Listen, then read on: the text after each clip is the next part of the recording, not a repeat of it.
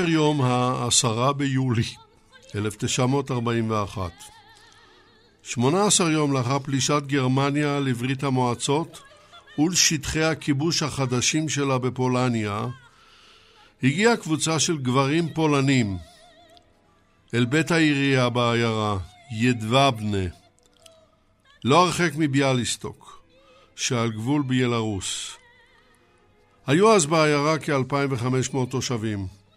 לעולם לא נדע בדיוק מי היו הגברים ומי היה מספרם, אבל זאת אנו יודעים בוודאות. הם היו פולנים, לא יהודים. הם היו מוכרים היטב לאנשי העיירה. וגם אם זכו לעידוד מצד הגרמנים הכובשים, הם לא היו זקוקים להרבה עידוד. הם הכניסו את יהודי העיירה לאסם בקצה היישוב והעלו אותו באש. יהודי העיירה נשרפו. גרמנים לא היו שם. אנשי העיירה הלא יהודים עמדו והסתכלו במהלך הרצח. בשבועות הבאים החלה השמדת יהודי אירופה במלוא המרץ, והטבח ביודבבנה טבע בנהרות של דם ונשכח. לפני 19 שנה הוא שב וצץ. ומאז אינו מרפה לא מממשלת פולין ולא מן העם הפולני, ולמען האמת גם לא מאיתנו. אנו נעסוק בו הבוקר. כותרתו ידבבנה כמשל, פולנים ויהודים בשואה. מביאים אותו לשידור יגאל בוטון וחדווה אלמוג, ניתוב השידור וההפקה ליטל אטיאס, אני יצחק נוי. עזרו אומץ והאזינו לסיפור קשה.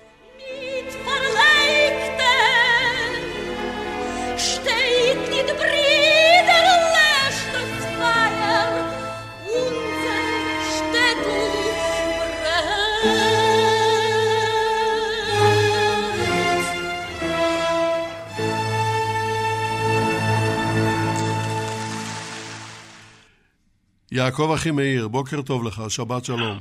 בוקר טוב לך, יצחק. יעקב אחימאיר הוא עיתונאי. והשאלה שלי אליך היא טיפה ארוכה. לאחרונה סיימת לקרוא ספר שעשה עליך רושם גדול. כותרת הספר, אנחנו מיודבבנה, הפשע וההשתקה. כתבה אותו אנה ביקונט, עיתונאית וסופרת מאוד ידועה בפולניה. מדוע הספר כל כך הרשים אותך? הספר הזה מאוד הרשים אותי, ואני חושב שאסור לנו אה, לגרום לכך שהספר החשוב הזה יישכח. הספר הזה מתאר את הפשע, את הרצח של כ-1,600 יהודים, כפי שאתה ציינת, באסם בעיירה ידבבנה. הספר הזה בא לאחר פרסומו של ספר אחר, של ההיסטוריון הפולני דוקטור יאן תומש גרוס, שכנים, שתורגם לעברית. והספר הזה, יחד עם ספרה של אנה ביקונט, מוכיח את מה שאני חושב רובנו ידענו, הפולנים השתתפו ברצח יהודים בזמן השואה. והרצח בידבבנה הוא לא היה מעשה ידיהם של הנאצים, אולי בהשראתם כמובן, אבל בעיקר בהשראת התחושה האנטישמית שרווחה ואולי גם רווחת היום אה, בפולין. ואנה ביקון שמה לה למטרה, ליעד, להוכיח לבדוק את העובדות, מה קרה באמת בידבבנה, משום שפרסומו של הספר שלה והספר של אה, גרוס עורר מחלוקת עזה בפולין, כי הוא מאשים את הפולנים בשותפות אה, לרצח של היהודים. והיא במשך כמה שנים ביקרה פעמים רבות בידבבנה. התדפקה, אפשר לומר כך, על דלתותיהם של תושבים, של משפחות, של שרידים, של שרידי ניצולים, אחד מהם אגב חי בישראל, אביגדור כוכב, אם אינני טועה, שנפטר לאחר שאנה ביקונד גבתה ממנו עדות. והוא מתאר את העובדות, את העובדות כפי שנראו בעיניהם של תושבי העיירה.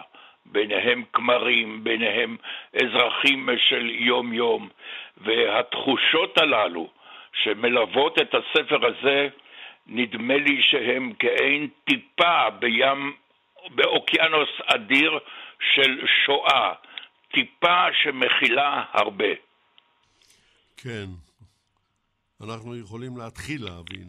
בוא יישאר איתנו על הקו יעקב אחימאיר, אני רוצה לפנות לעד השני שלנו, והוא פרופסור שמעון רדליך. בוקר טוב לך, שבת שלום. בוקר טוב, שבת שלום. פרופסור רדליך הוא היסטוריון מאוניברסיטת בן גוריון שבנגב. בין תחומי מחקריו יחסי פולנים יהודים, ומספריו יחד ולחוד בבז'ז'אנה, פולנים יהודים ואוקראינים 1919-1945, יצא בהוצאת אוניברסיטת בן גוריון. ויצא לאור גם בפולנית, גם באנגלית וגם באוקראינית. והספר שיצא לאור בעברית, האחרון, נקרא חיים חדשים, מרחביה עפולה בעד ארבע, הוצאת ידיעות אחרונות ספרים 2019. והשאלה אליך, פרופסור אדליך, החברה הפולנית וחשבון הנפש עם ההיסטוריה. אה, הייתי רוצה בקצרה אה, להכניס את התרשמותו של יעקב אחימאיר מספרה של אנה ביקונט לקונטקסט, לקונטקסט היסטורי יותר רחב. Uh, התהליך של התעמתות החברה הפולנית עם מה שקרה ליהודים בתקופת השואה uh, הוא תהליך של עשרות שנים. ואני אמנה רק כמה נקודות, אה, בעיקר עבור אנשים שלא כל כך מתמצאים בפרטים. התהליך הזה התחיל בעיקר אחרי נפילת הקומוניזם. בתקופה הקומוניסטית אה, ההיסטוריה הייתה מזויפת. אני משתמש... על איזו שנה אנחנו מדברים? אנחנו מדברים החל מסוף שנות ה-80, כשהקרח התחיל קצת להפשיר. שנות ה-80 של המאה ה-20. כן. אני מדבר על שנת 1987, מתפרסם מאמר מאוד קונטרוברסיאלי של פרופסור יאן בלונסקי, הפולנים מסתכלים על היהודים בגטו, ששם הוא הראשון שעושה חשבון נוקב פומבי, פומבי עם התייחסות הפולנים לשכניהם היהודים. אחר כך, כמובן... אבל אני לא הייתי רוצה שהמאזינים יתבלבלו. ב-1980 אין גטו וכמעט ואין יהודים בפולניה. נכון, נכון. אבל זהו חשבון פולני פנימי. שכל עם הגון חייב לעשות עם עצמו. בגלל שנות השלטון הקומוניסטי זה לא התאפשר בגלל הצנזורה. אז כאמור, זה מתחיל בסוף שנות ה-80, ממשיך ככה על אש קטנה עד שנת 2000, עד קיץ 2000, שבו יוצא לאור ספרו של פרופסור יאן תומש גרוס, סומשג'י, שכנים. על המעשה שיעקב אחימאיר הציג קודם לכן, והספר הזה מעורר מהומת אלוהים, בעיקר בפולין, אבל גם מחוצה לה. באותו זמן נעשה גם סרט דוקומנטרי על ידבנה, ואחרי מספר שנים מתפרסם גם ספרה העצום מבחינת האורך של אנה ביקונט, שהייתה פעילה בסולידריות, ואחת העיתונאיות המרכזיות של עיתון גזטה ובורצ'ה. אבל אם נלך לאחורה, יאן תומש, הסערה שהספר שלו שכנים גרם, או גרמה, הביאה לכך שהוא ברח מפולניה, היום הוא כבר לא בפולניה. לא, לא, לא, אתה טועה כאן, אדוני, אה, צריך לדייק בפרטים. יאן תומש גרוס עזב את פולין אחרי 1968, כי הוא היה סטודנט מתמרד, ולא לא ניכנס לפרטים. את סונגשג'י, השכנים, הוא כותב אחרי שכמעט עשרים שנה הוא כבר נמצא בארצות הברית. לא רוצה להיכנס לזה. אה, אבל מה כן? הוא מעורר זעם בקרב הסביבות הפולניות, הלאומניות, הימניות, הקיצוניות, והוא אה, סמל של הפולני הבוגד שנמצא בחוץ לארץ ומשמיץ את, את הפולנים. אבל בואו נתקדם, מאז אלפיים ומאז uh, הספר של אנה ביקונט, הנושא הזה ממשיך ונמצא על סדר היום. Uh, אחר כך אנחנו מגיעים לאירועים של השנים האחרונות, ממש. העלייה של הוויכוח על התייחסות הפולנים ליהודים בזמן השואה וממש לאחרונה, בשנים האחרונות, מופיעים שני ספרים של עוד חוקר פולני, חצ, חציו יהודי, שכבר שנים יושב בקנדה, מלמד באוניברסיטת מונטריאול, וזה יאן גרבובסקי, האחד על אזור מסוים בפולין, והשני על השתתפות המשטרה הפולנית בתקופת הנאצים, הייתה משטרה כזאת, מין משטרת עזר, ברצח יהודים.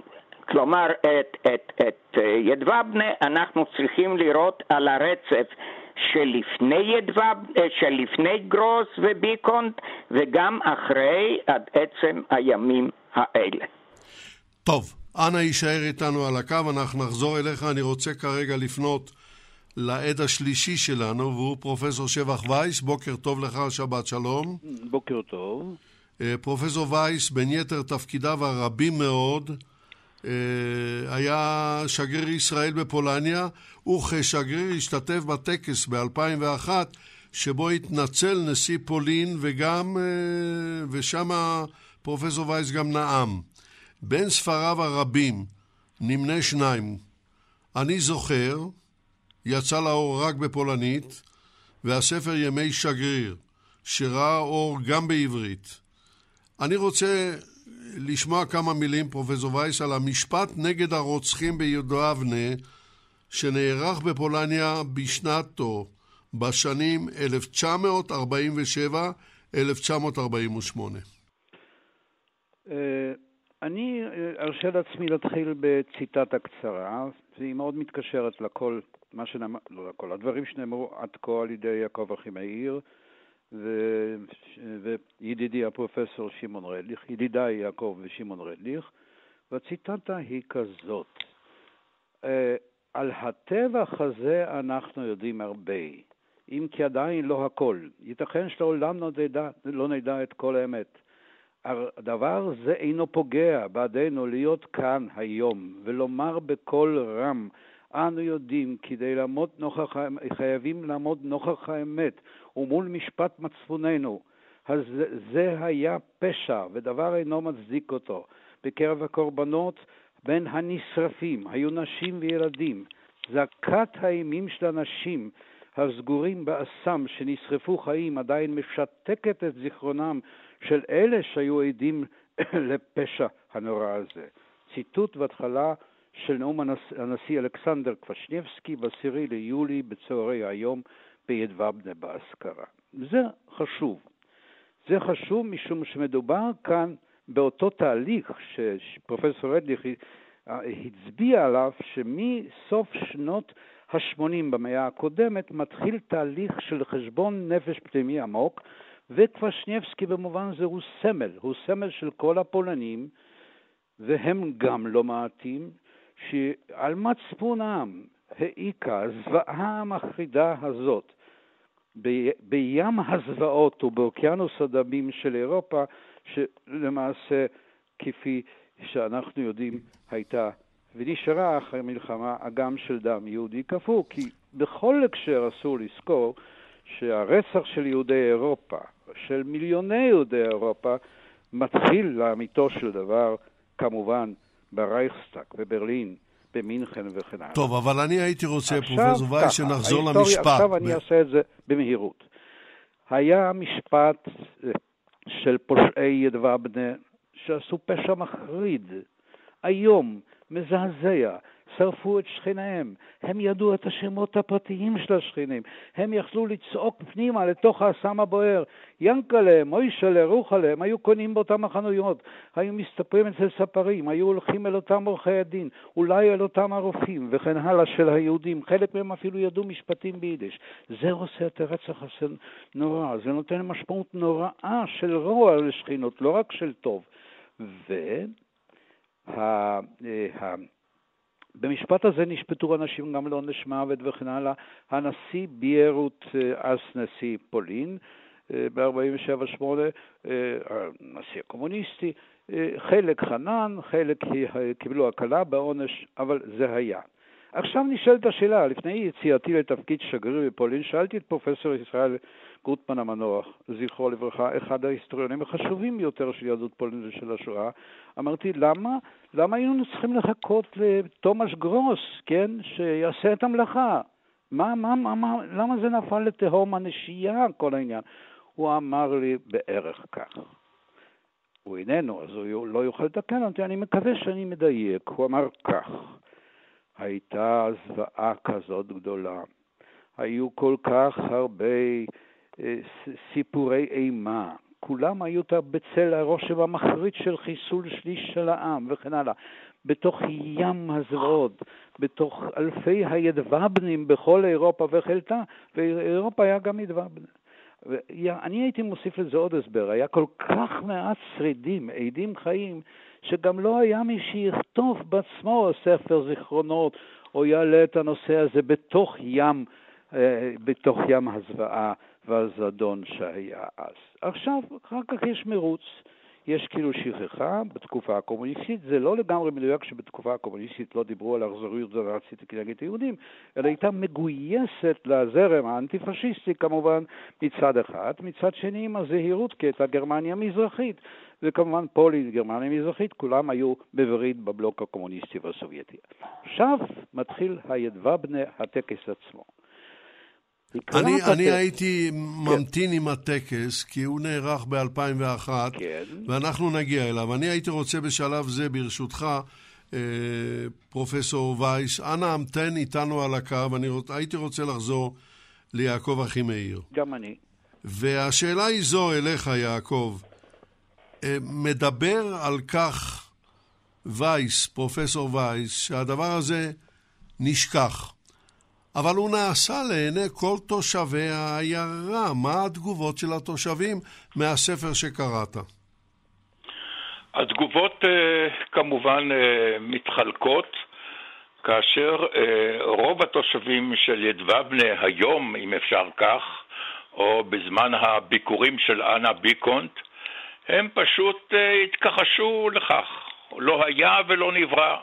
זו הייתה פעולה של הנאצים, היו במקום ליד האסם אה, חיילים נאצים, וחלק מן התגובות אה, היו של אה, בושה. צריך לציין שרבים מאלה שנתנו את העדויות שלהם לאנה ביקונט ביקשו לשמור על זהות, זהותם, שלא תפרסם את זהותם. מדוע? משום, שה, משום שהם חששו, הם חששו. העניין הזה גם היה נושא מרכזי, לא אחת, במערכות הפוליטיות הפנימיות בפולין, כאשר מועמדים אפילו לנשיאות חששו להתנצל, פן יבולע להם. ואני אומר שפולין לא רק החליפה את המשטר, ב... לא הוחלף רק המשטר ממשטר אה, סובייטי אה, קומוניסטי למשטר לאומי, לאומנים, אלא הפרשה הזאת בידבבנה החזירה למעשה את פולין לעצמה, לפולין האותנטית. עובדה שמי שהיה אז ממלא מקום שר החוץ שלנו, ישראל כץ, אמר, זה היה נדמה לי ב-2019, בפברואר 2019, לא מזמן כל כך, הוא אמר, הפולנים ינקו אנטישמיות עם חלב עמם. וזה היה ציטוט של אה, דברים שאמר אה, ראש הממשלה המנוח יצחק שמיר, ובגלל האמירה הזאת של אה, כץ חל שיבוש עצום עד כמעט ניתוק היחסים בין ישראל לפולין. עד כדי כך פולין רוגזת, עד כדי כך שהפרשה הזאת פשוט שרטה את מערכת העצבים הלאומית של העם הפולני. טוב, אני, אני לא הייתי רוצה אה, להרחיק עדות, כי אנחנו נגיע לדבריו של אה, ישראל כץ. אני הייתי רוצה לשאול אותך על תחושות הבושה של הפולנים לפני הדברים האלה. כשהם נאספים מספרה של אנה ביקונט, שאתה מודה, אתה אומר שכשאתה קורא בספר, ספר ענק של 560 עמודים, אתה קורא כאילו יומן עדויות ביומן משטרתי. כן, אני חושב שזוהי הגדרה, אמנם אני נתתי את ההגדרה הזאת, אבל זוהי הגדרה אה, מאוד אה, מצמצמת, וסליחה שאולי אה, ערכתי פיחות אה, כלשהו אה, בטקסט או בתוכן של הספר של אה, אנה ביקונט. אה, יומן משטרתי במובן הזה שהוא מתאר את העובדות. זה לא ספר היסטוריה שהיסטוריון, אתה יודע, כותב על השקפות אה, עם מרחב של דעות, עם אופקים רחבים, אלא למעשה זוהי עבודה עיתונאית איכותית מן המעלה הראשונה. היא כל כך אמינה, משום שאנה ביקונט נותנת דברים כפי שהיא שמעה, כפי שהיא בדקה, וכינסה אותם כמובן אה, לספר, לספר שלה. זהו, זהו ספר אותנטי, אלה הם דברים אותנטיים. אלה עולה, אינם הדברים האם... של השקפת עולם או של דעה זו או אחרת, כן. אלא כתיבת היסטוריה. ברור, הנקודה הובנה, אבל השאלה... הרומית, הש... ללא, השאלה... ללא, ללא רגש, ללא רגש, צריך לכתוב את ההיסטוריה. אבל השאלה היא, יעקב, האם מן הדפים עולה תחושה של בושה? בוודאי, ישנה, כפי שאמרתי קודם לכן, ישנה אה, תחושה של בושה. ואלה שמתביישים ואלה שיודעים בעיירה ידבבנה מה באמת קרה, הם אה, לפעמים, אה, כפי שאמרתי קודם לכן, אה, מבקשים מאנה ביקונט, אנא, אל, ת, אל תזהי אותנו בשמותינו. הרי השכינות, איך לומר, היא עדיין קיימת.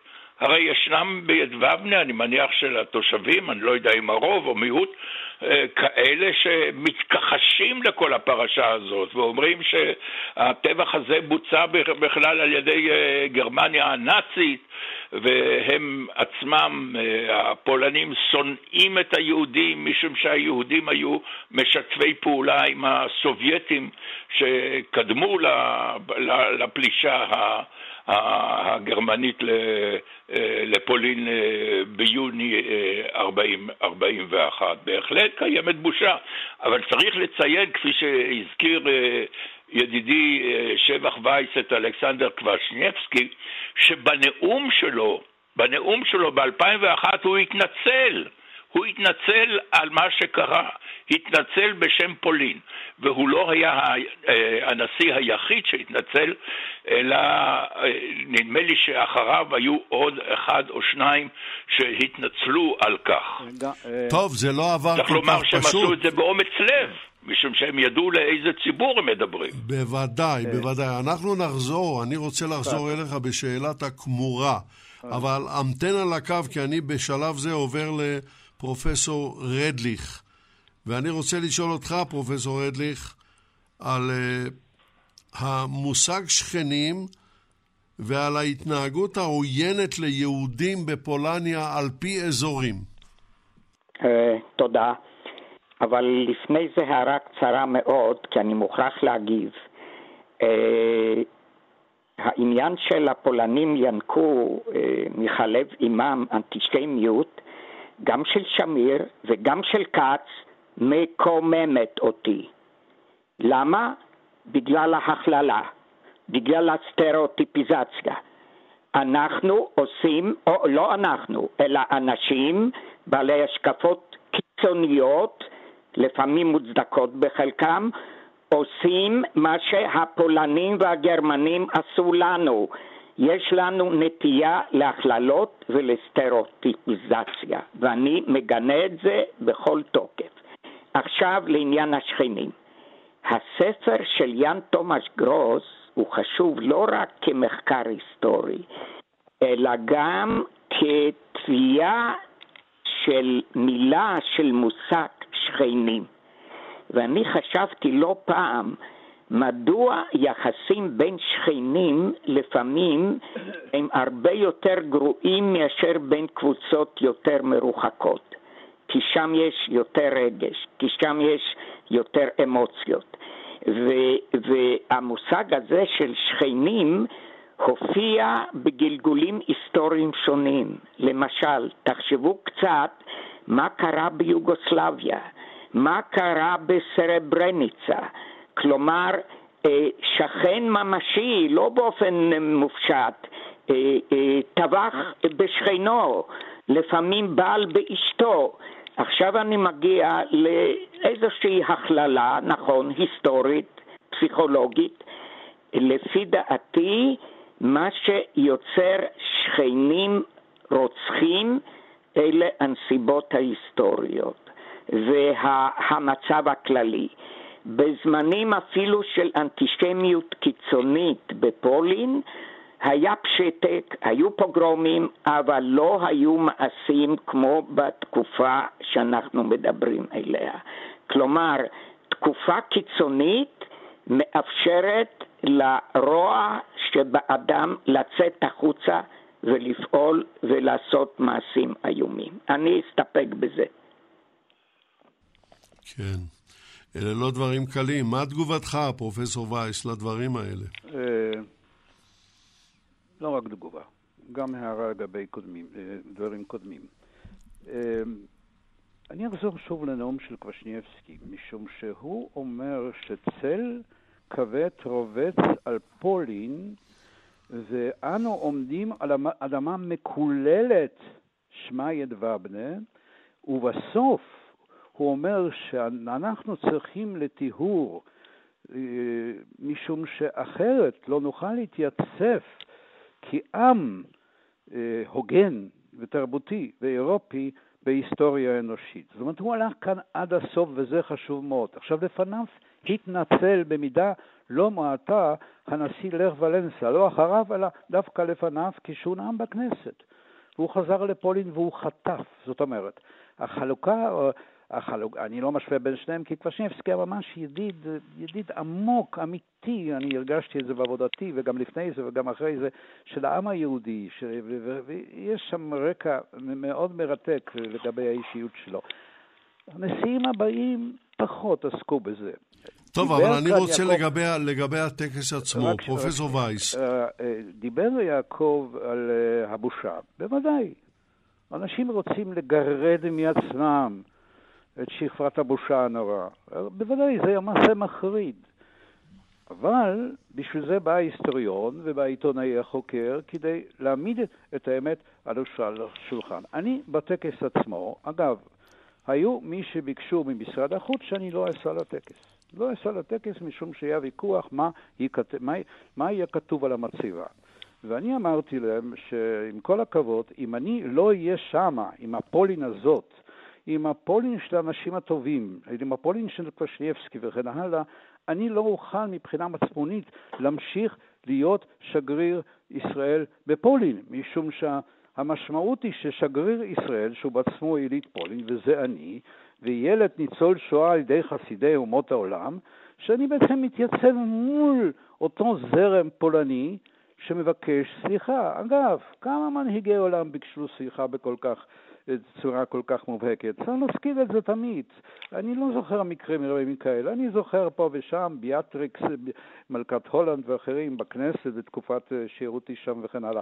זאת אומרת, זה לא, לא כולם, לא, לא כולם מסירים. גרמניה לקחה את זה באופן, אה, אה, באופן ציבורי, ממלכתי והחלטת פרלמנט שהם נושאים בשמה עד קץ הדורות. אוקיי, מול גודל, המ... מול זוועת המעשה שלהם, אז גודל הג'סט הזה לא מאזן את זה. עכשיו, אני הזכרתי שם בטקס, וזאת נקודה נוספת את חסידי אומות העולם. אנחנו לא דיברנו עד עכשיו על חסידי אומות העולם. ואני חשתי, וזה נכנס לנו ברגע האחרון, שאם אני עומד שם, ואנחנו עומדים מול נשיא ומול אנשים כאלה, צריך להזכיר גם את האנשים, הם לא רבים חסידי אומות העולם, אבל הם גיבורי התרבות, הם גיבורי הרוח, הם אחינו גיבורי התהילה בכל מקום שהיו. מה זה לא היה רבים? אנחנו יודעים איך עם אחר היה מתנהג בתקופה כזאת שמי שהציל יהודים הוא בעצמו נרצח על ידי גרמנים, נרצח, נרצח על ידי אה, השכנים שלו, גם, כן, גם רצחו, השמלצובניקים המלשינים רצחו גם חסידי אומות העולם, והמילה חסידי אומות העולם אומרת, היא האוניברסליות של, זו... של הזוועה, משום שהיא אומרת שיש מול חסידי אומות העולם, יש עולם ענק שהוא לא חסיד, שעמד אה, אדיש, שלא עזר, שלא עזר לפליטים לקבל אותם, שאולי לא עשה מספיק פעולות לוגיסטיות כדי להפציץ את הדרך לאושוויץ וכן הלאה, דברים, כל ההיסטוריה מקופלת פה. אם כן, יש פה נקודה, את זה העיר לי אתמול חתני ששוחחתי איתו, אמר לי, הייחוד הזאת, כן, אה, אה, הייחוד הזה של המילה חסידי אומות עולם והאוניברסליות, וזה אנחנו צריכים לזכור. אנחנו כיהודים, אנחנו לא יכולים לשכוח את הזוועות האלה, וידבה בני אחד מהן והיא מחרידה ביותר, מחרידה ביותר. אבל כל מעשה גבורה, כל הסתרה, ולכן אני אז אמרתי שאני בא אליכם לא רק כדי לגנות את מעשה הזוועה, אלא כי ילד שמשפחתו ואני הוסתרנו בין היתר באסם. כלומר, אני קבעתי אז את הפסוק, היו גם אסמים אחרים. נדמה לי, זה שמעון רדיקר וליבי יעקב, אני חושב שאנה ביקונט מתייחסת גם לנאום הזה ולמשמעות אבל... המשפט הזה, שהיו גם. ללא, ללא ספק, פרופסור וייס, אבל השאלה היא זו. זה היה לפני 19 שנה ואתה היית ביודבבנה. היום אתה בחיפה. ועברו כאמור... ברוך השם. ברוך השם. האם לדעתך באמת היה קתרזיס? זאת שאלה חשובה מאוד. זאת ש... טוב, מצד אלה שיזמו את טקס הזיכרון, מצד רבים, פולנים רבים, אני לא יודע כמה, שבשמם היו אנטי-פשיסטים ושהיו קורבנות הזוועה הנאצית, היו המון מיליוני פולנים שנרצחו על ידי הנאצים. ושם בוודאי, אני מבקש את שיחתך, זה לא מהמחלה. אה, אה, שוודאי חיכו לנאום הזה, העלו על נס את הנואמים האלה, בוודאי. הם, הם התגאו שיש להם נשיא כזה, בוודאי שהיו כאלה שלא. למשל, ראש ממשלת פולין באותה תקופה, בוזק, עשה באותו יום טקס אחרי הצהריים, אחרי הצהריים, אה, בכנסייה האוונגלית בוורשה. זאת אומרת, לגבי עצם הטקס עצמו, בפולין עצמה, ובוזק לא היה נציג הימין, הוא היה ראש ממשלה של מין מרכז, מין, מין מה ש... מרכז שרץ עכשיו לבחירות מחר, דרך אגב, בפולין, מול הנשיא דודה ופיס. ובוזק היה אחד מנהיגיו, אחר כך היה נשיא מועצת אירופה ואחרים. כלומר, הם, הם המשיכו להתבייש בחלקם, אבל רצו איכשהו על ידי אי השתתפות מסיבית שמה עם קוושניבסקי, והם ידעו מה שהוא יאמר ככל הנקרא, הם הכירו את האישיות שלו, הם עדיין כמובן התביישו. אגב, יש במה להתבייש, אם כי כמובן דור לדור יביע עומר, אבל אנחנו לא יכולים להטיל חטא אבות על בנים. כן, כי אחרת ברור. אנחנו צריכים להחרים את כל אירופה, שכמעט כולה, רובה, או שביצעה את מעשי הזוועה או ששיתפה איתם פעולה. בוודאי, בוודאי. יעקב אחימאיר, אנחנו אמרנו מקודם שאולי תאמר כאן, בהמשך לדבריו של אה, שבח וייס, כמה מילים על הכמורה והתנהגותה כן, בהקשר לי"ו אבנה. כן, אני uh, חייב לציין שאינני בקיא כמובן בענייניה הפנימיים והלאומיים של פולין, כמו חבריי לשידור, חבריי המכובדים והמלומדים uh, לשידור הזה. אבל אנה ביקונט uh, כפולניה היא בהחלט uh, פנתה לכמרים, לא מדרגה גבוהה או משהו כזה, ומציינת שהיה כומר אחד שלא הזכיר את הפשע הזה בדברי ההטפה שלו בתפילת יום א', מדי פעם היא מזכירה את אה, אה, רדיו מריה, שרדיו שיש בחובו הרבה מאוד אה, נימה, נימה גדולה של אנטישמיות, אבל יש עוד עניין אחד שאנחנו צריכים להזכיר. הרלוונטיות של הפשע הזה לימינו אלה וחשבון הנפש של פולין. הרי השלטונות הנוכחיים של פולין מבקשים לבלום, מבקשים אה, לרסן, מבקשים, מבקשים לצנזר כל אזכור של שיתוף פעולה אה, של הפולנים, של העם, עם, ה, עם הפשע של הנאצים, וזה באמצעות חקיקה שממש אה, אוסרת על אזכור העובדות הללו.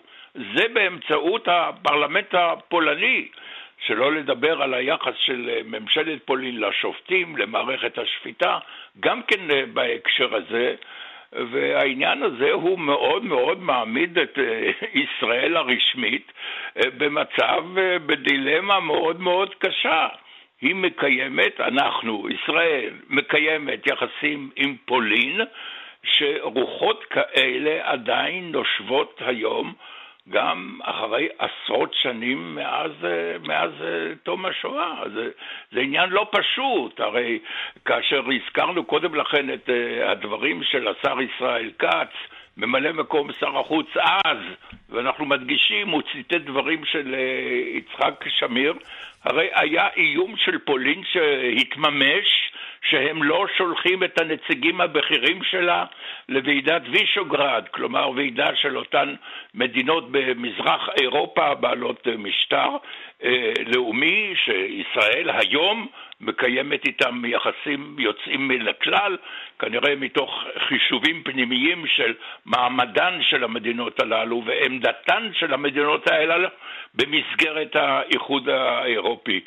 כך שזוהי דילמה שהיא מאוד מאוד נוגעת לנו, וגם את זה אני אומר בלשון המעטה. כן, תגובתך, שמעון רדליך. אה, קשה לי. זה קודם כל נושאים מאוד מאוד מסובכים עם ממדים מרובים. צריך מאוד להיזהר מתמונות של שחור לבן. אבל אני מסכים לגמרי עם דבריו של יעקב שהממשלה הנוכחית בפולין היא ממשלה ששוב התחילה, סליחה, לזייף את ההיסטוריה. ואני מדבר לא רק כיהודי, כניצול שואה, אלא אני מדבר גם כמעין נציג של המקצוע, של ההיסטוריונים. הממשלה הנוכחית, הימנית והלאומנית, ויש לזה משמעות, לא רק שם, אלא גם במקומות אחרים בעולם. מכחישה את הדברים הרעים ומדגישה רק את הצד הטוב. אה, אז אה, פרספקטיבה צריך לראות את הכל גם מבחינת המניפולציות שהממשלות והפוליטיקאים עושים בנושא השואה. אבל ברשותך, אם כבר אפשר לדבר על האם יש אחידות במה שקרה בפולין באזורים השונים או אין? מה דעתך? אה, לדעתי יש אחדות. אני אומר לך את זה כאדם שלא מתמצא בהיסטוריה של פולין, בוודאי לא כמוך, אבל אה, אם אתה... פולין היא קודם כל מדינה קתולית, והקתוליות מעולם לא אה, הדיפה יותר מדי אהבה ליהודים. אוקיי. ואני חושב, רק תן לי לסיים, כן, כן. אני חושב שבהמשך הזה, מה שאמר אה, יצחק שמיר, ראש הממשלה, ומה שאמר אז ממלא שר החוץ ישראל כץ, אולי לא היו דברים פוליטיים. אבל גם השואה לא הייתה עניין פוליטי, ואני חושב שלדעתי, אשמתם היחידה הייתה בזה שהם אמרו אמת. עכשיו אני רוצה לשמוע את תגובתך.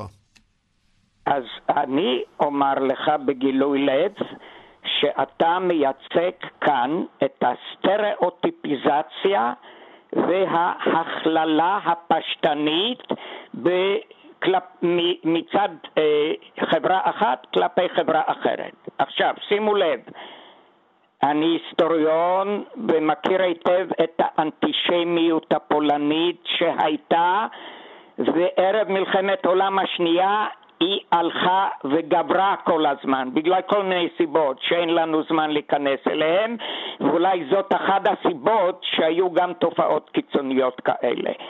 אבל להגיד בהכללה על קולקטיב שלם ועל עם שלם דברים כאלה, לא מקובלים עליי. בסדר, קיבלתי דבר את עניין דעתך. האזורים. קיבלתי את דעתך. מה דעתך, פרופסור וייס? בלי רחמים. אה, אני בלי רחמים, בכלל רחמים. אני לא יכול לייצג את ההיסטוריונים. אה, פרופסור אדליך יכול, כי הוא היסטוריון חשוב ביותר.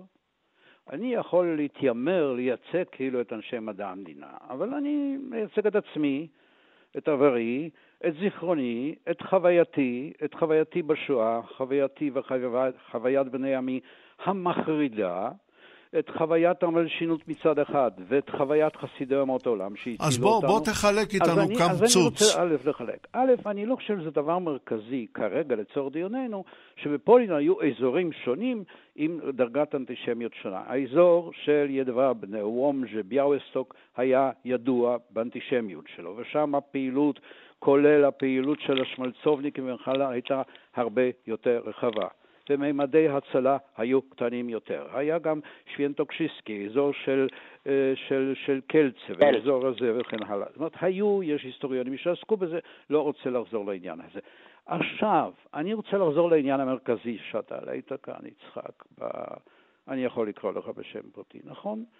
ודאי, בוודאי. כן. אני רוצה לחזור לעניין של הטלת דופי סטריאוטיפי גזעני בעם שלם. תראה, אנחנו דנים, דנים פה כבר כחצי שעה בנושא כל כך מרכזי, שהתחיל גם בשיר של גבירטיק, אני חושב, עם נחמה ליפשיץ, ואתה מתחיל לבכות ישר כשאתה רואה את השיר, את היידיש. הוא קצת תיאטרלי מדי לטעמי, אבל... אה, בבקשה?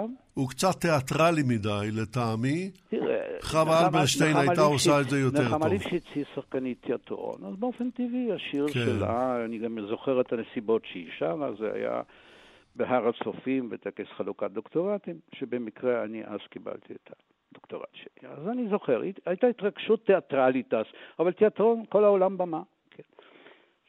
פה, יש סכנה גדולה מאוד. אנחנו לא מגבילים על, על אוקראינה. הרבה יותר אוקראינים השתתפו בפועל ברצח יהודים. אנחנו מדברים על הגרמנים, שכ-600-700 אלף מהם עבדו במחלת, במחלקת הרצח, בבתי חרושת של הרצח. אנחנו לא מקבלים על אסטונים שבקלוגש שרפו יהודים על קרשים, אנחנו לא מדברים על אומות רבות אחרות, אנחנו לא מדברים על המשטרה הירוקה ההולנדית שהסגירה יהודים, אנחנו לא מדברים על, על דברים נוראים אחרים. כל הנצרות המערבית והתרבות המערבית בגדה בנו, היא בגדה בערכי הציוויליזציה. היא שיתפה פעולה ויצרה את הגהנום הזה, המחריט, הקטלני, לחסר התקדים. זה גם סוג של אוניברסליות של הרוע, ועל כן אני לא הייתי מטיל את זה בבת אחת על עם אחד. מה המשמעות? המשמעות היא שגם קרשניאבסקי ינק מאימא שלו אה, את האנטישמיות. אני חושב, ש... אני אבל אספר אפיזודה מאוד אנושית. אה, יצחק שמיר, זיכרונו לברכה, שאני קיימתי איתו קשרים מאוד אישיים, מכל מיני סיבות. אני הייתי באופוזיציה או בקואליציה, ממשלת אחדות לאומית וכן הלאה. דיברנו רבות על כל מיני עניינים, והוא, כאשר אני מילא את תפקיד השגריר בפולין, הוא צלצל אליי ושאל, אמר, אני רוצה לבקר בפולין, אני רוצה עוד פעם לראות את המקום. עכשיו, יצחק שמיר עבר חוויה משפחתית מחרידה. השכן שהוא זכר אותו, כן, בגרזן, רצח את אביו של יצחק שמיר. זה ידבבנה בקטן, אין פה בקטן, זה ידבבנה בנורא, כן, זה ידבבנה מרוכז בגלולה אחת. דבר מחריד. אז הוא אמר מה שאמר, לא, בתור ראש מדינה, הוא לא צריך לומר, אבל הוא רצה לבוא. ואז הוא שאל אותי, איך יקבלו אותו? מתוך כבוד לאיש אמרת לו, לא יקבלו אותך טוב, כי אף עם, כולל אלה שהתקהלו בידבבנה כדי לתת כבוד לנרצחים היהודים, לא רוצים שיטילו דופי כזה, שהוא בעצם גזעני, בעם שלם. אבל אני אגן עליך כמיטב יכולתי. הוא לא בא. עכשיו אני הבנתי גם שיצחק שמיר בעצם מתלבט סביב האמירה הזאת, למרות שהרקע האישית שלו, האישי שלו, אגב, אותו יצחק שמיר שהתחילה בפולין הסולידריות והפעילויות כראש ממשלה, כשר חוץ, בכנסת נאם ואמר, אנחנו צריכים לעזור עכשיו לעם הפולני. הוא לוחם חופש. זה יתחיל בפולין, זה יעבור לגרמניה וכל אירופה תהיה חופשית. זאת אומרת, יש לנו כל מיני יצחק שמיר. אז זהו פחות או יותר הערה לגבי מה שאמרת. כן. אה, יצחק, אני רוצה רק כן, אה, להעיר, להעיר אה, הערה קצרה. בוודאי. פרופסור רדליך כמובן יצא, לדעתי די בצדק, נגד ההכללה, לא כל הפולנים היו רוצחים וכולי וכולי, אבל גם נדמה לי שגם המחברת של הספר, אנה ביקון, שהיא למעשה העילה לעיסוק בנושא הרגיש הזה בשעה האחרונה, היא עומדת אה, לפרסם ספר שעומד לצאת בעברית ממש בקרוב, ושמו של הספר הוא גברת סנדלר בהוצאת כרמל, והספר הזה מספר כיצד משפחה פולנית הצילה יהודים. כלומר, היא עצמה איננה נוקטת בלשון הכללה, אין לי היכרות אישית איתה, אבל גם זה היא זה רוצה, איך לומר, לאזן, להראות את התמונה בשלמותה. כן, ללא ספק, אין אבל... אין איזונים, יצחק, אין איזונים. המילה לאזן של יעקב היא כאן ברורה לגמרי, משום שהוא מדבר על אותה אישה, אותה אישה, שמביאה לנו שתי מסות שמראות שני צדדים. הצדדים הם לא שווים. הזוועה הייתה מחרידה, אין לה תקדים, אין לה סליחה, כבר דיברנו על זה. אני יכול רק, לפני שאני... החסידים לא מאזנים, אבל החסידים הם סמל לעתיד.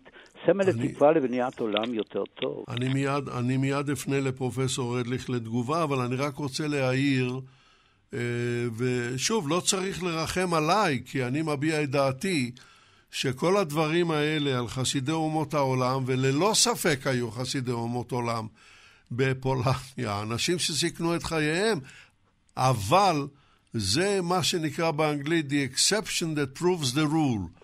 היוצא מן הכלל שמוכיח את הכלל, אבל זו דעתי, ופרופסור רדליך כבר אמר את דעתו על דעתי. בואו נשמע את תגובתך כעת לדברים שנאמרו, לא הדברים שאני אמרתי. שמעון רדליך.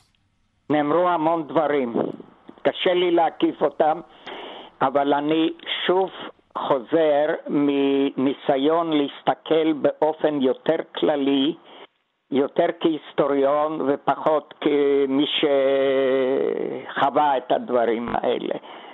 אה, שוב אני חוזר וטוען שהרוע שבאדם יוצא החוצה בזמנים היותר קשים.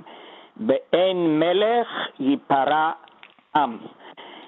אה, כלומר, אה, אם לא הייתה מלחמת עולם שנייה וערעור השלטון כמה שהוא לא יהיה אידיאלי, אה, גם בתקופה הסובייטית שהיה שלטון טרור וגם בתקופה הנאצית הרוע שבשכנים נגד שכניהם לא היה מופעל בצורה כל כך ברוטלית. ואני מבקש שנזכור את זה ולפעמים להסתכל גם על עצמנו. ואלה ימים מאוד קשים בגלל המגפה, ואם דברים קשים עולה הרוע שבבני אדם. קצת טוב, אבל בעיקר הרוע. ולעניין סוג השלטון היום בפולין. אני רוצה להעיר שממבט היסטורי, סוציולוגי, פסיכולוגי, כמובן בהרבה הבדל, אבל יש בזה משהו, שגם שם וגם אצלנו דעת הרוב ודעת השלטון נוטה לשמרנות, ללאומנות, לזיופים, ואני מקווה שהזמנים עוד ישתנו. וזה כולל גם את ארצות הברית הגדולה, שאני שנים האמנתי בה, והיום אני רואה בה מבחינה שלטונית את אחד המקומות הבעייתיים והגרועים ביותר בעולם. טוב, אז אנחנו... אני רק רוצה לשים את, את ידבבנה כמשל בפרספקטיבה וכאפשרות קיימת בתנאים קיצוניים, ואולי פה הרבה אנשים יתקוממו. אנחנו, אנחנו בדברים האלה חייבים להסתפק, פרופסור רדליך. אני רוצה לשמוע מה דעתך במשפט אחד, מה היית מבקש שהמאזינים ילמדו מהשידור? בערך מה שאמרתי במשפטים האחרונים, שבתנאים קיצוניים אנשים הופכים להיות לרעים קיצוניים. ותמיד צריך לקחת בחשבון מה הקונטקסט, מה הזמן ומה קורה מסביב. כן. יעקב אחימאיר, מה היית מבקש שהמאזינים ילמדו מהשידור? אני לא יודע אם המאזינים אה, ילמדו, אבל אה, לפחות אני מהרהר בעניין הזה, בנושא הזה, של אה, יש אינטרס של מדינה, במקרה הזה המדינה שלנו, ישראל. אז היא מקיימת קשרים עם פולין, אפילו קשרים חמים לוודאי מטעמים שונים.